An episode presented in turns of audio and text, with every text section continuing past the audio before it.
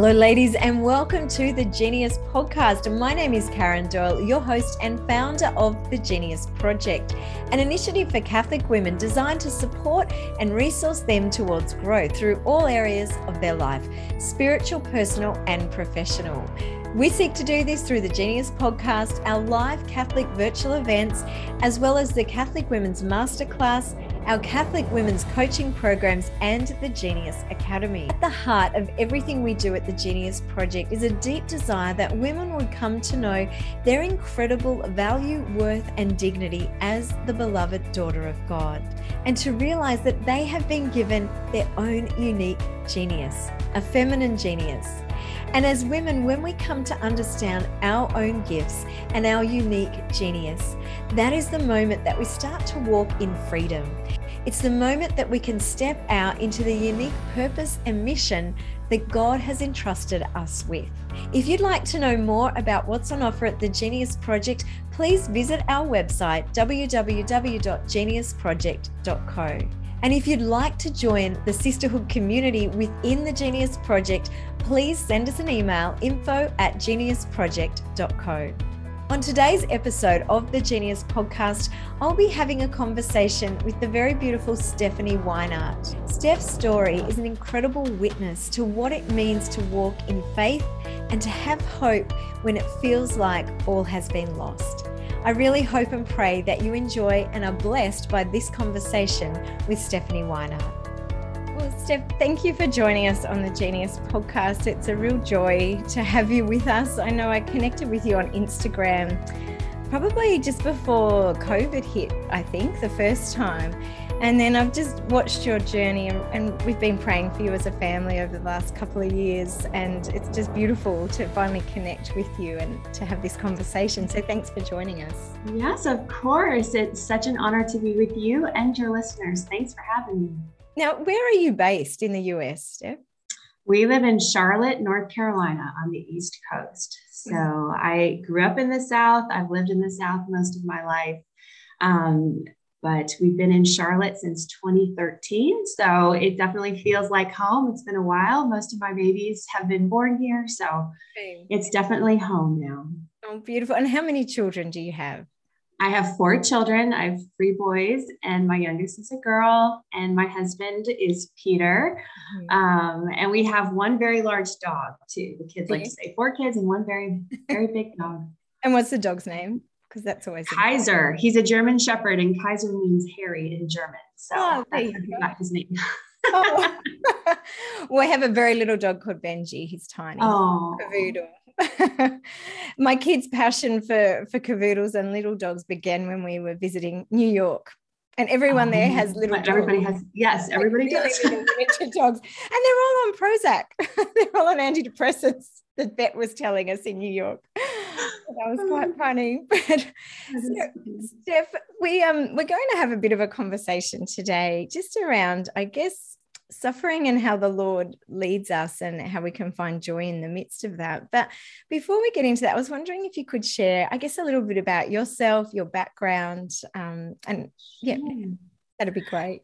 So I was born an evangelical pastor's kid. So I grew up in a uh, Presbyterian church. My dad was an evangelical Presbyterian minister uh, for the first decade of my life. And around the time I turned 10, my parents started studying early church history. And basically, um, my father read himself, read and studied himself out of a job and out of a career. Um, he left his pastorate, and my family converted to Catholicism. There, my mom was expecting my sixth sibling at the time. There's eight children in my family, the oldest of eight. Uh, so that was a massive life change for our whole family. Um, for the first years of my life, I knew every single person in the church. My aunts and uncles and cousins and grandparents all attended my dad's church. So it was uh, quite a shock and, in some ways, a trauma um, to leave all that for the Catholic Church. Uh, I tell people I had two conversions. I had the actual one where, where the bishop brought me into the Catholic Church. And then during my teen years, I really had to discover Catholicism for myself because most of my friends were still evangelical Protestant and, you know, would ask me, all the question, all the apologetics questions, and I had no idea how to defend purgatory or the scapular or any of these things that were still so new for me. So um, I definitely had sort of a, a, secondary conversion to coming into the faith and um, owning it for myself.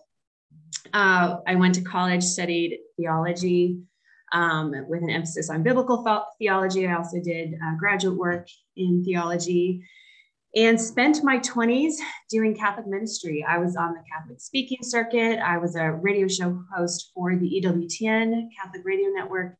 Okay. Um, and did just a lot of work, especially with young people, teenagers, college students, young adults. Um, met my husband Peter at the end of my 20s, and we got married in 2009. Uh, lived in Washington, D.C. at first, and then settled here in Charlotte. Um, so when I got married, I, I, gave up radio. When I got married to, we started having children right away, and I wanted to focus on our children. So took a big step back um, from ministry. Um, and then, as I was a stay-at-home mom, this thing called Instagram and blogger and all of these things, you know, that kind of technology started coming into the picture, and it gave me a little bit of a different kind of platform from the quiet of my home, where I was able to blog about uh, my journey through motherhood and what the Lord was teaching me through motherhood. Um, and then Instagram, which became a, a, way to kind of micro blog to, to share um, just kind of my spiritual journey there as well. So mm. I still dabble in the social media ministry things, but for the most part, I'm home with my kids. Uh, I homeschool them. So that's my second full time job. Um, but anyway, I guess is that's probably too much background. that's fantastic. It's fantastic. But um, yes, I've always had a passion for sharing what the Lord has is doing in my life, and that has changed over the years. From you know converting to Catholicism to learning how to be a mom or going through different hardships in that journey of either motherhood or marriage. Um, but it's been um, just a grace for me and a joy for me to be able to share what God is doing in my life and be able to connect, especially with other women that way. Yeah, and and you have such a beautiful gift with that. I know the two things that drew me to you actually were you were posting around New Year's, not this year, but maybe last year or the year before, just about um, dreaming and goal setting with your spouse. And mm-hmm. that's something Jonathan and I have always done. We've been married 21 years and we have three children of our own, but it was a different i like the way that you approached it and it was just breaking the year and our dreams into categories and just what what's the lord asking of us? So that was the first thing and the second thing was just your vocation of motherhood. Um, it was very attractive the way you were living just real life that you were living it from a really grounded authentic place and and your faith was just woven through every aspect of that. And so I've been in Catholic women's ministry for, for years. So, but similar to yourself, like that just really attracted me to you and, oh, you. your posts and your blogs because there was so much um, richness in what you were sharing. It wasn't just the general superficial things that some people do share, mm-hmm. but there was a lot of depth to it. And at this season in my life, where we're hitting preteen years with our kids and we have a business so we've been through covid with a small business it, what attracted me was just that depth. And there was in your mm. writing there was a deeper invitation to journey with the lord through whatever it was. I mean i know that you've had your own journey but we've had our journey of loss and grief too. And I think you were a real inspiration in the way that you were just that shining light for a lot of women, I think, that all of us have had a lot to deal with and and our circumstances differ but the way in which we walk that journey is very similar. And so i just want to thank you on behalf of a lot of women because thank you. It's my pleasure. Well there's a grace in being um, vulnerable with the raw and the real of life. I feel like the deepest connections that i have formed with other women are when i let my guard down and say okay well this is how it really is. This is how i really feel what's really going on and he is still good. Like through it he is still good and he is still working even though sometimes it is awfully terribly hard. Um, but the more i have shared maybe more vulnerably the more i have connected in with other women who say me too and C.S. One of my favorite quotes from author C.S. Lewis is he says that friendship is formed at that moment when one person says to another, "You too? I thought I was the only one," and I really believe that so strongly that that "you too" moment of "Oh yes, me too."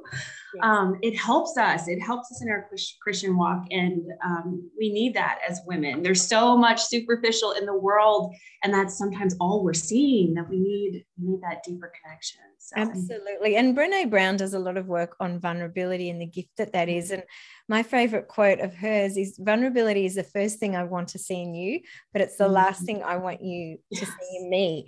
And so often we're, we're hiding behind these Photoshop reels of our life on Instagram or wherever it is. And mm. there's just so much more going on behind that picture. You often see women post the picture that they post and then the one about the real story right. that happened while that photo was being. That's taken. right. So true. And I think it is a gift because when we are vulnerable, we not only show other people, but we give other people permission as well yes. to be real. And who wants to know people who have it all together? because all right. of us are struggling to a greater or a lesser degree. And yes. what I want in this season and, and what you have been to me, and I know a lot of women, is someone who is further up that mountain of life saying, I've done it, I've trekked it, it's hard, but you can do mm-hmm. it. Come on, come on up. And this is what I've mm-hmm. learned, what I can teach you. And so it's a beautiful gift, actually.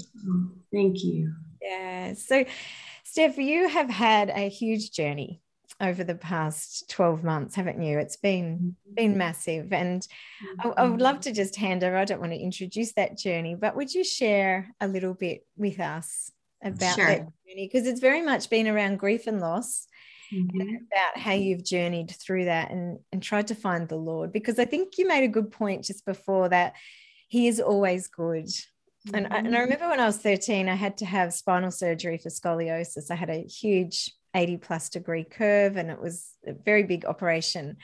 And at 13 a very very young very critical point in my life um, that is where i really came to trust in the lord's goodness and faithfulness because i remember being terrified but opening my devotional the day of my surgery to proverbs 3 verse 5 6 just trust in the lord with all your heart lean on your understanding acknowledge him in all you do and he'll direct you and I remember from that point at 13, understanding that no matter what happens in life, God is always good and He's always faithful.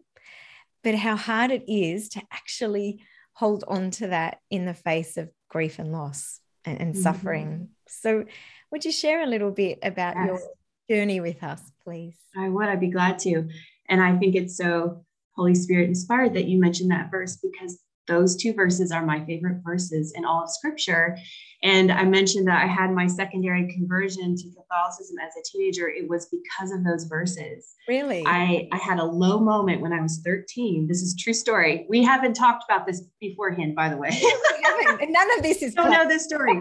I was I was almost 13 and I it was a very low moment. I had a moment. I was driving, uh, my parents were driving, I was in the back seat of our car it was nighttime. I was looking up the sky and I was so depressed by the fact that all of my friends were evangelical and I just, no one seemed to understand me anymore. I barely understood how to defend this beautiful new faith that I was part of, but I just felt so alone and, and in a very depressed way.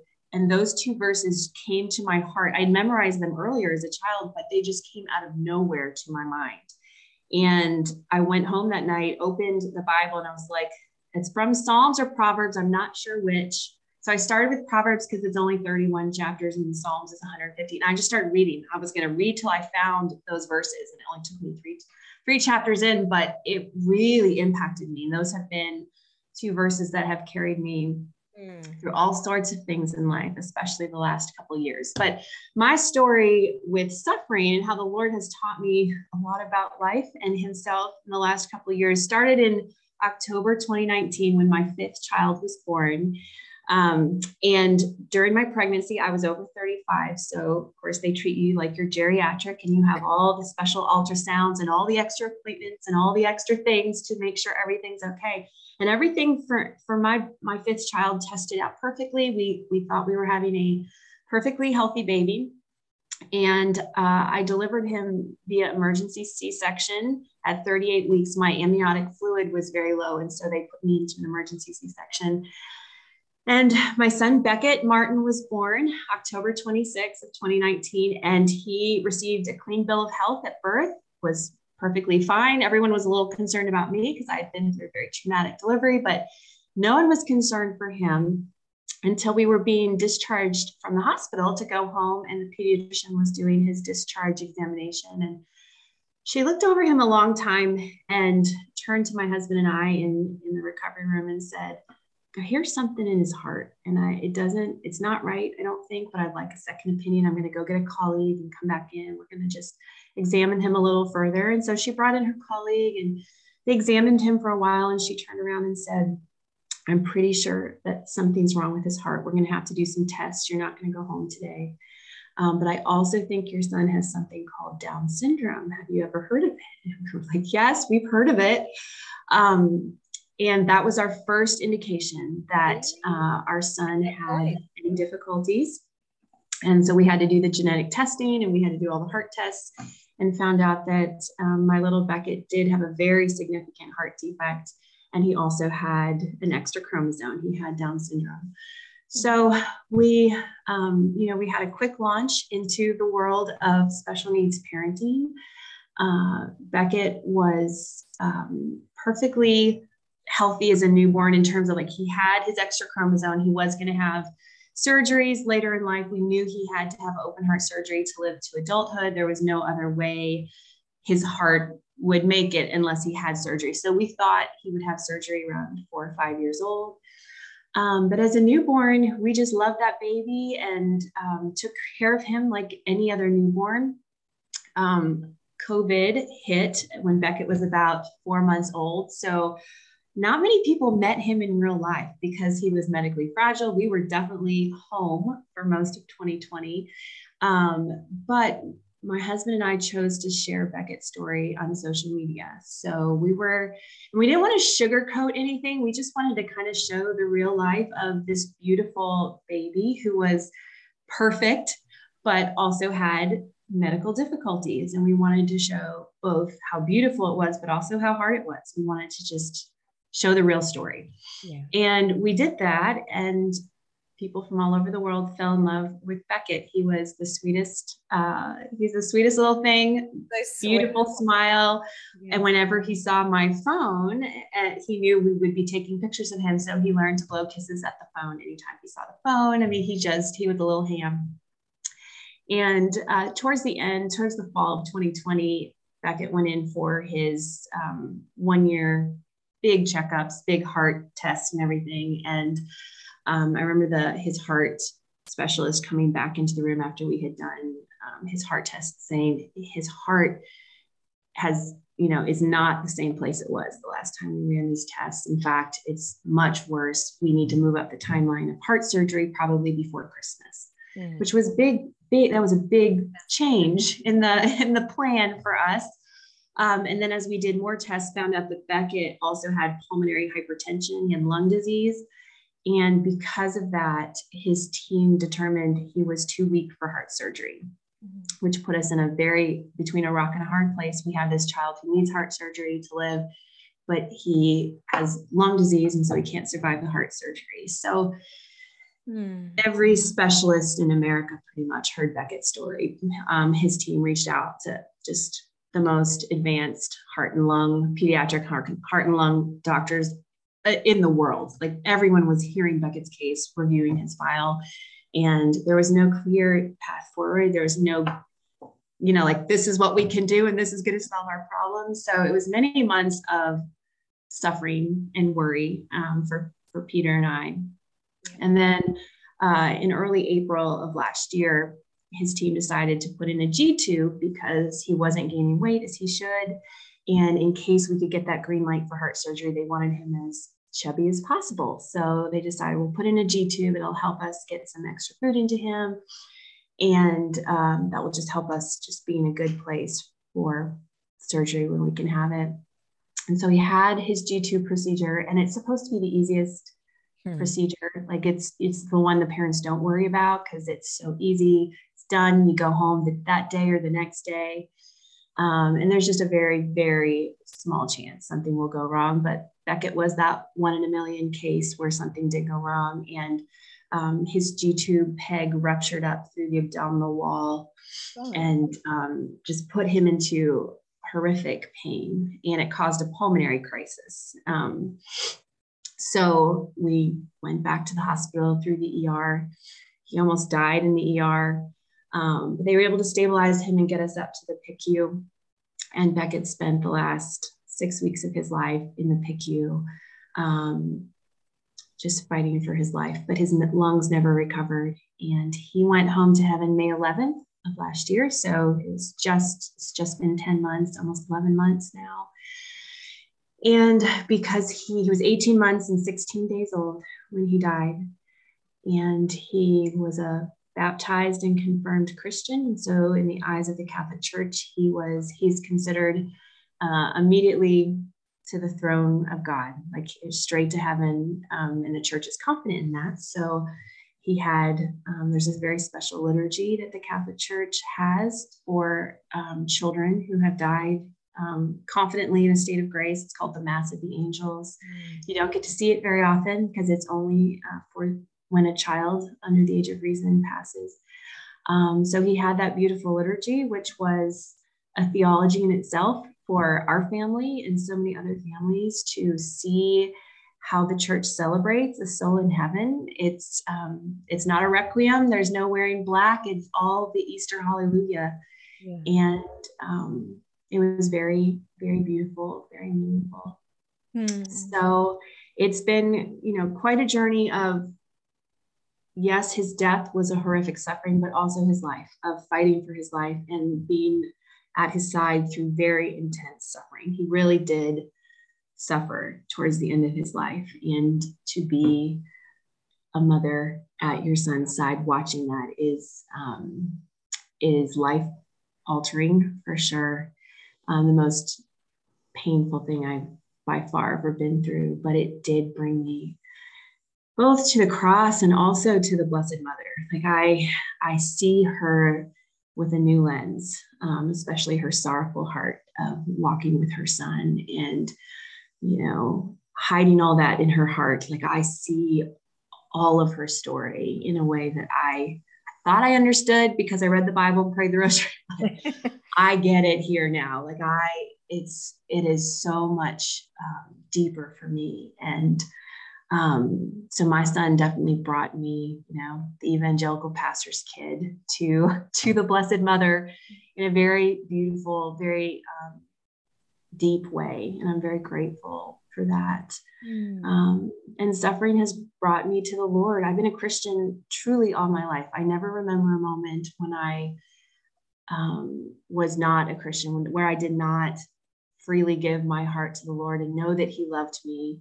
Um, but I know that he loves me in a different way now. Like the the when you're not just on your knees, but with your face is in the ground in suffering, and you are at the very end of yourself and everything that you have to give, he he lifts, he picks you up, and he takes it for you. And um, to have experienced that is such a grace. Mm. Um, so even though I've I've literally lived all of my worst nightmares the last three years. I was terrified of having a special needs child. I truly thought like God made certain women like for that role and that she can do it and she's made for that and she's so strong and I could never.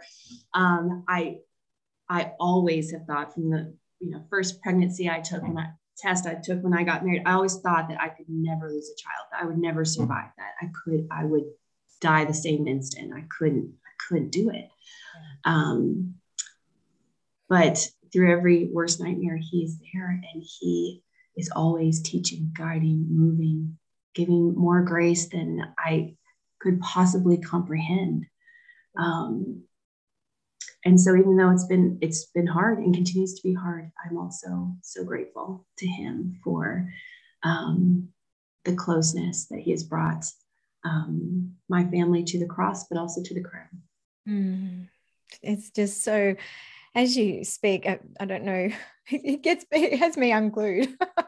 Because uh, because watching your journey so closely and and I love the gift that that was sharing that. Some people are called to share it but so a lot of us feel like we've walked been walking with you from afar and praying with you. But I just I'm astounded at your I guess the acceptance of the cross and the resurrection that we hold that, that are simul that happen simultaneously and that that invitation that we all have to be invited into the suffering the death mm-hmm. of christ and then the resurrection mm-hmm. and i mm-hmm. think so often when we're going through challenges in life we and i see it in other people's lives i know i've been in this position myself where we get into that valley and we actually we become blind to the graces to, to, what god might have to offer and the enemy comes in and he has that voice that you know how could god allow this? And god is yes. a cruel god. How does he allow bad things to mm. happen to good people? And i think the beautiful gift in how you've chosen to walk this journey and it, by no means has it been an easy one but it, it has been a graced one. And so when we i guess have our hearts open to the lord he allows us to see what he's doing in the midst of that. It's just mm-hmm. and i'm we are you know so sorry for your loss because i know it's just like you said the having a special needs child all of those dreams and then losing a child mm-hmm. sort of blown apart really for you. Yes yes. So, well i think the key word that you said is you chose because it is a it is an act of our will. Like we he does allow us to choose mm-hmm. how we're going to react to our circumstances. He never forces mm at all. Um, and I, for me, I I know I can't do it by myself. Yeah. Like I can't I can't do grief by myself. I couldn't do special needs parenting by myself. I couldn't do the trauma of having a child in the hospital for for weeks on end and the that exhaustion and that you know the terror that I felt over everything going on. Like I I cannot do it myself. Yeah. I and I feel like that's one of the beautiful graces of just getting to the end of yourself because we try to control as humans so much like and in some ways the grace for me is that it things got so hard that I couldn't control and so it was either curse God or give it all to him those were my options yeah. um, and we do get to choose mm. um, and he is such a good father. He is. And he, you know, the scriptures say that he is near to the brokenhearted. He does. Yes. He comes in so many different ways in our brokenness, uh, especially when we make that act of our will and choose to give it over. Mm. Um, doesn't mean that we have perfect consolation or that, you know, that it's great, but he holds it with us and it it's it is enough. It, it is enough. Absolutely. And he is the god who actually he suffers with us. He's the mm-hmm. christ who walks with us. And i think so often it's so easy to be tempted to feel abandoned. Mm-hmm. you know even jesus hung on the cross why have you abandoned me and it's that choice that act of the will as you say to return to the father and to focus on him. And we know you know peter who walked out on the water you know he sunk when he took his eyes off christ. And so mm-hmm. whatever we're facing in our life whether it's grief and loss whatever it is difficulty challenge that we just have to there is an invitation there to choose to keep our eyes focused on christ. Because if mm-hmm. we're focused on him then he is leading us through it if we look mm-hmm. we think you know it's so overwhelming isn't it life in general and raising yes. a family not to mention when you add either special needs or death or any mm-hmm. other challenge it can be completely overwhelming yes yeah so steph yeah. in in that all of that journey i guess how did you hold on to your faith because i walk with a lot of women at the moment who are really struggling there is a real lack of a loss of hope, a profound loss of hope, actually. And we're seeing that, you know, globally for people, but in their individual lives, suffering through the past two years.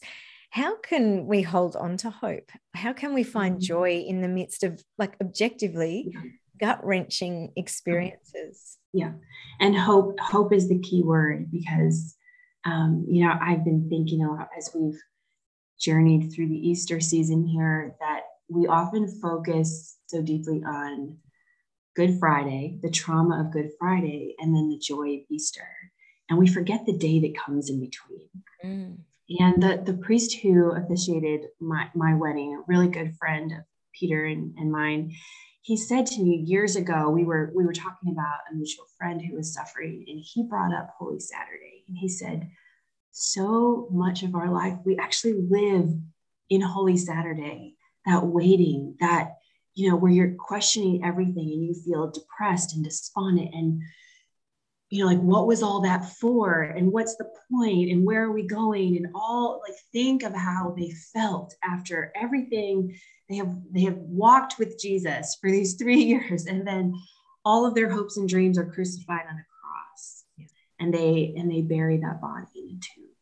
And then they have that full day of waiting. And what keeps them going is hope. It's it's what keeps us going to the glory of Easter Sunday and the glory of heaven. So hope is necessary. And I I don't just believe this, I have felt it and witnessed it in my own life, in my own body, is the power of others praying for you. When you say that people around the world were praying for me, I know that here, but I also know it through my whole body because there were things that I was able to do that I look back and like, how, how was I standing upright? How did I make that decision? How was I clear headed when I had to do this thing? How there was a point in Beckett's story where he went into cardiac arrest and his heart stopped for 12 minutes. And my husband and I stood there and watched, you know, half of the hospital pediatric uh, unit try to save my baby's life, and they were able to um, bring him back to me at that at that time. But how, how was I standing upright? How was I not screaming like a crazy person? because now when I look back, that's what I feel like I should have been doing. Yeah. And it's it is the power of others praying for you. The grace in our lives doesn't only come from our own prayers, but we are we are the body of Christ for a reason. We are a church community because we need each other. And um, reaching out and asking for prayer is a powerful thing. And when someone asks you to pray for an intention and you say, Yes, I'll pray for you, mean it. Yeah, pray for that forget, person. Don't forget. don't forget to, you know, I I really there's a few people in my life when they say, Yes, I will pray for that. I know without a shadow of doubt that I will be prayed for. And what a consolation that is. I, that's one of the things that I admire most in a true friendship is when you are confident that that person, when they say, yes, I'll pray for that, they will pray for that. And they've got you. Um, it got is not just us. Yes. And so for your listeners who might feel hopeless, like reach out and ask somebody to pray for you. Mm. It is amazing um, what happens through the power of prayer, the grace that flows through the power of prayer. And also, if you're praying for someone who's struggling, pray to their guardian angel um, because God gave each of us an angel to watch over us and protect us. And that angel, I, I also know that our angels must have been actively working overtime um, through the last the last year for, for my whole family. You know, my my I was separated from my other kids for weeks and weeks and weeks.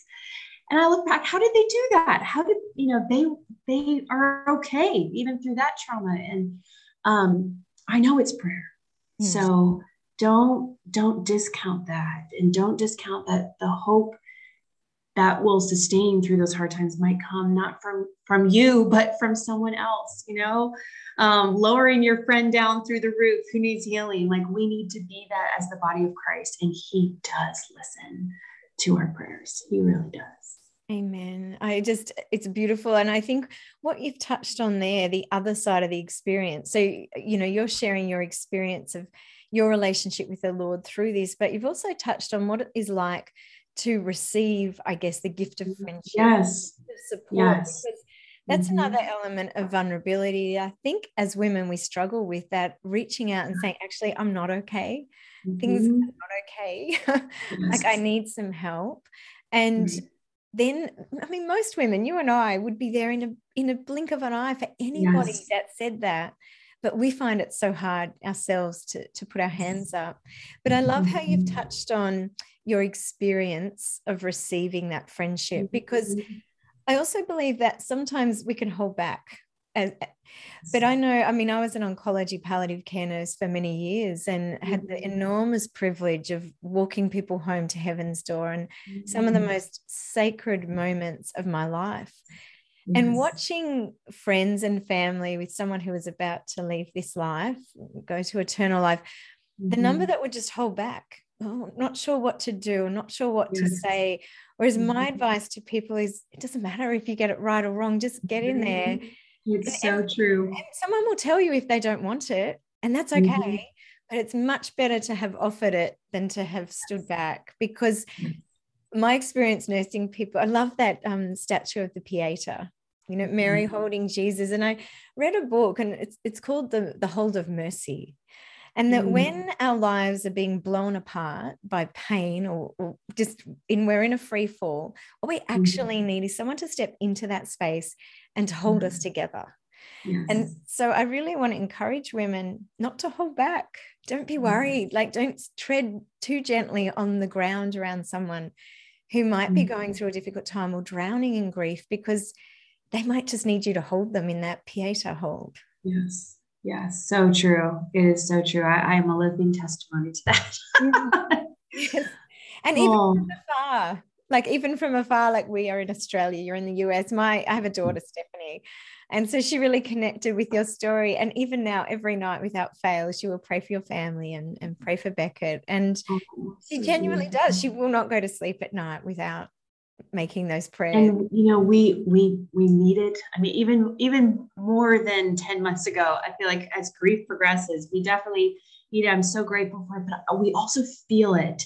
And I know like certain things will happen, like on a on a extra hard day, some kind of consolation comes. And I've learned to know that it's not just, it doesn't just happen that way. Someone was praying, somebody, you know, was storming heaven for us and knew what we needed in this moment. I really, so many, unex- we don't even have time to get into it today, but so many unexplainable things have happened like that over the last year of somebody's praying, like clearly somebody's praying. Uh, it, even when I don't know how to pray for myself, somebody is praying. Um, and I feel that. Mm. So I'm so grateful. I want you to give your daughter a big hug. I will. I will. There's a connection. I hope I get to meet her someday. Hopefully, if we ever get to travel again. Gosh, it's it's beautiful. And Steph, I'm wondering if you can share just a little bit um, around, I guess, going through grief, walking through that. I mean, not only are you holding your own grief and trying to make sense of that and your husband's, but you have four other children. Mm-hmm. So, how do you actually show up for them when you feel like you're falling apart? What do you what do you do? How do you actually do that? Uh, well, getting help through it because it's it is hard to navigate. Um, and I'm not definitely not an expert. I'll say that first, but I would say that in these 10 months, a few things that have been very important have been um, time alone, time apart from them, so that I can show up well as a mother. Mm. So, especially last summer in the early days of grief, my husband would um, let me go get out of the house early every single morning for a long walk. Sometimes I'd walk for an hour. And that would be the time where I would pray, yell at God if I felt like I needed to yell at God that day, cry, just like get it, get it out. So that when I came back, I I had gotten it out so I could be present to my children and I wasn't letting it out on them or, you know, being stressed. So that really helped me like start my day with time alone to just kind of process and get my mind and heart in a good place. Mm-hmm. Um, counseling definitely has helped so that um, I can process through you know with someone apart from my family also helps me show up to my children and then just learning I would say one of the positive fruits of grief is really learning to be very empathetic to, and gentle with others in our family. Like when you've got six grieving people under the same roof and they're and all different temperaments, different personalities, different ages, different experiences of the trauma and grief. Just learning a, a gentleness with each other and a graciousness um, almost like a compassion with each other because sometimes it might be my husband who has a really hard day of grief and it might exhibit itself that he's just extra grumpy. Then the next day it might be me, or maybe it's one child who's just in a bad mood or just not himself, or, you know, just really learning to, instead of react to whatever the situation is in front of us, to be very gentle and very gracious and just acknowledging everyone's just in a different spot and every day is going to be different. So we're learning, uh, we don't have that all figured out, but we've definitely, I uh, feel like as a family, learned a lot about gentleness.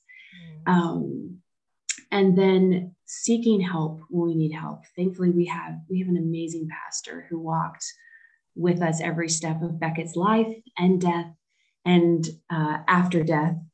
And um, I can text him, I can email him and say, Father, I'm not doing well. And you know, he will he will pick up the phone and call, or he'll email right back and say, I'm praying for you. I'm going to go to adoration right now. I'm to pray for you. Just having having a, a good priest in our lives has been even more than a good counselor for me. Having um, just a holy priest to walk with our family has been um, such a gift. Yeah. yeah. Um, so those are some things i think acknowledging that you all need your space is so important so it's not all about oh i'm just going to always be present with the kids and pour pour into them and, and so they're okay no it's acknowledging in humility that i'm also not okay so i need that time away to yeah. go on my walk or i need to go to adoration by myself or i need to go to my christian counseling appointment and go talk to my therapist so that i can come back and be a better mom to my children. And that's those are all acts of humility for me. They're not easy for me to do. I, I'm definitely the just push through. I can take it. You're an eldest child. I'm an eldest child. But it's it's an act of humility to know that you cannot always pour out. You have to be poured into. Mm. Um, that God made us that way. Yes, absolutely. Um, and I think whether so. you're walking through grief or not, as a mum, just full yes. stop, like yes. there is this misguided notion that you have to be all things to all people and you mm-hmm. always like you said you're just constantly pouring and giving that's actually yeah. not biblical it's not how no. christ wants us to live it's not holy or glorified motherhood we yeah. actually need to be given that permission to invest and to yeah. nurture ourselves like you said we can't give what we don't have so yes. i think that's a really important point for all women mm-hmm. yes definitely yeah steph just um, i'm conscious of time and and you've got your babies to go and get dinner for and wrap up for the night over there but any pearls of wisdom that you might be off, able to offer women who are just sort of a bit aimless in their life or have been through mm-hmm. difficulty just how they keep mm-hmm. going i mean our the Bible is full of paradoxes. The Christian life is one great big paradox. And mm-hmm. sometimes we, you know, we go through our 20s and our 30s and we sort of think we're on this traje- trajectory of up and we'll finally reach this point where we've got it all sorted. And then you mm-hmm. sort of hit your 40s and you realize, well, it's just life is this constant up and down and we never mm-hmm. quite arrive. That's the Christian life. And the great paradox is lose your life and you'll find it you know blessed are they who mourn there's so many take the difficult path that's the the way to get to christ so i'm just wondering if you can speak into i guess some of those things and just some yeah. wisdom some pearls of wisdom. i would just say what I, I would like to share is so it's so simple it might sound trite but just know that jesus loves you mm. like i feel like in all the questions you've asked me the root the root and foundation of every answer that I, have given you is because I, I know that He loves me. And that is why I have hope. I know that He has saved me and is saving me. And that's why I trust Him. And I too have worked with a lot of women um, over the years. And one of the things that is so clear to me the more that I work with women and, um, and, and connect in with women is how the devil has lied to all of us about our worth in Christ. Mm. And we might even think up here that Jesus loves us, but a lot of us struggle in our hearts with the love of God.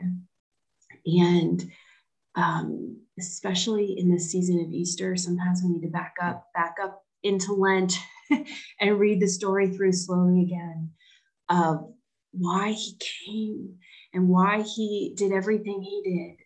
It's because of us, not just us collectively, but individually too, that we are truly his daughters.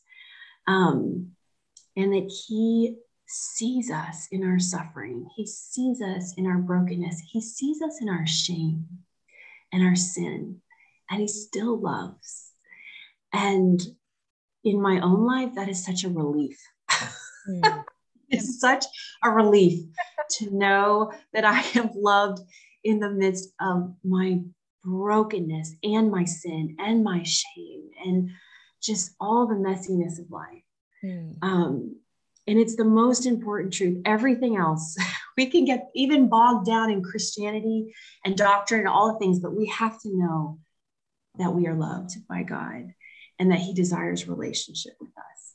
Amen. And if you're further down the road, but everything's not not going well, back up to that and just focus on that, meditate on that, read the scriptures um, where He has called you by name and claimed you for His own.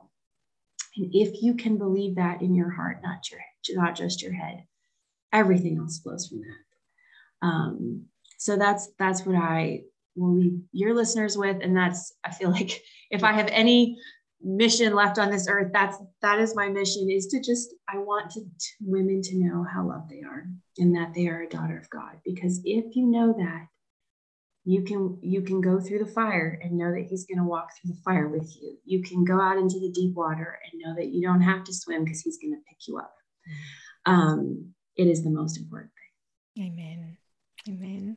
Steph thank you so much would you um, would you be open to closing in prayer for us? Just sure, I would love to do that. Let's pray. In the name of the Father and the Son and the Holy Spirit.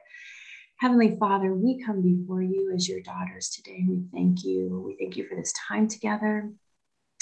I thank you for every woman who listens to this interview, Lord, that you would touch her heart deeply today and that she would know your love that your faithfulness to her in a new way. Lord, I pray that she would feel worthy of your love, worthy of relationship with you.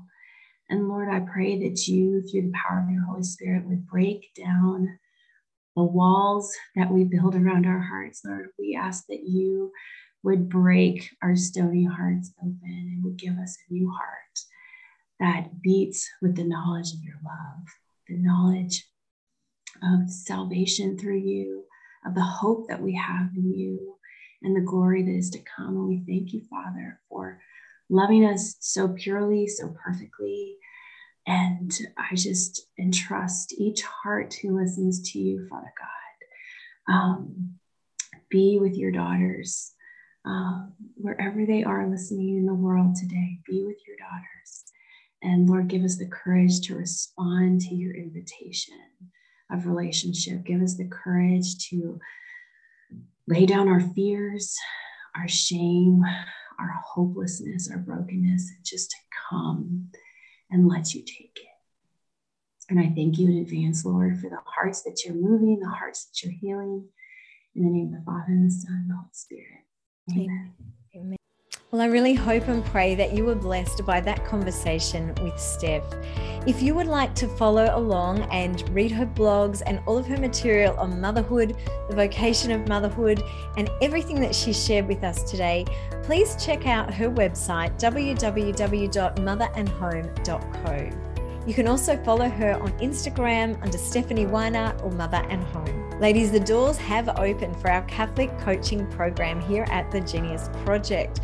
If you would like to check that out, please visit the link in the show notes or our website www.geniusproject.co. In Catholic coaching, we help you to become a student of your own interior life and to learn how to take every thought captive and make it obedient to Christ.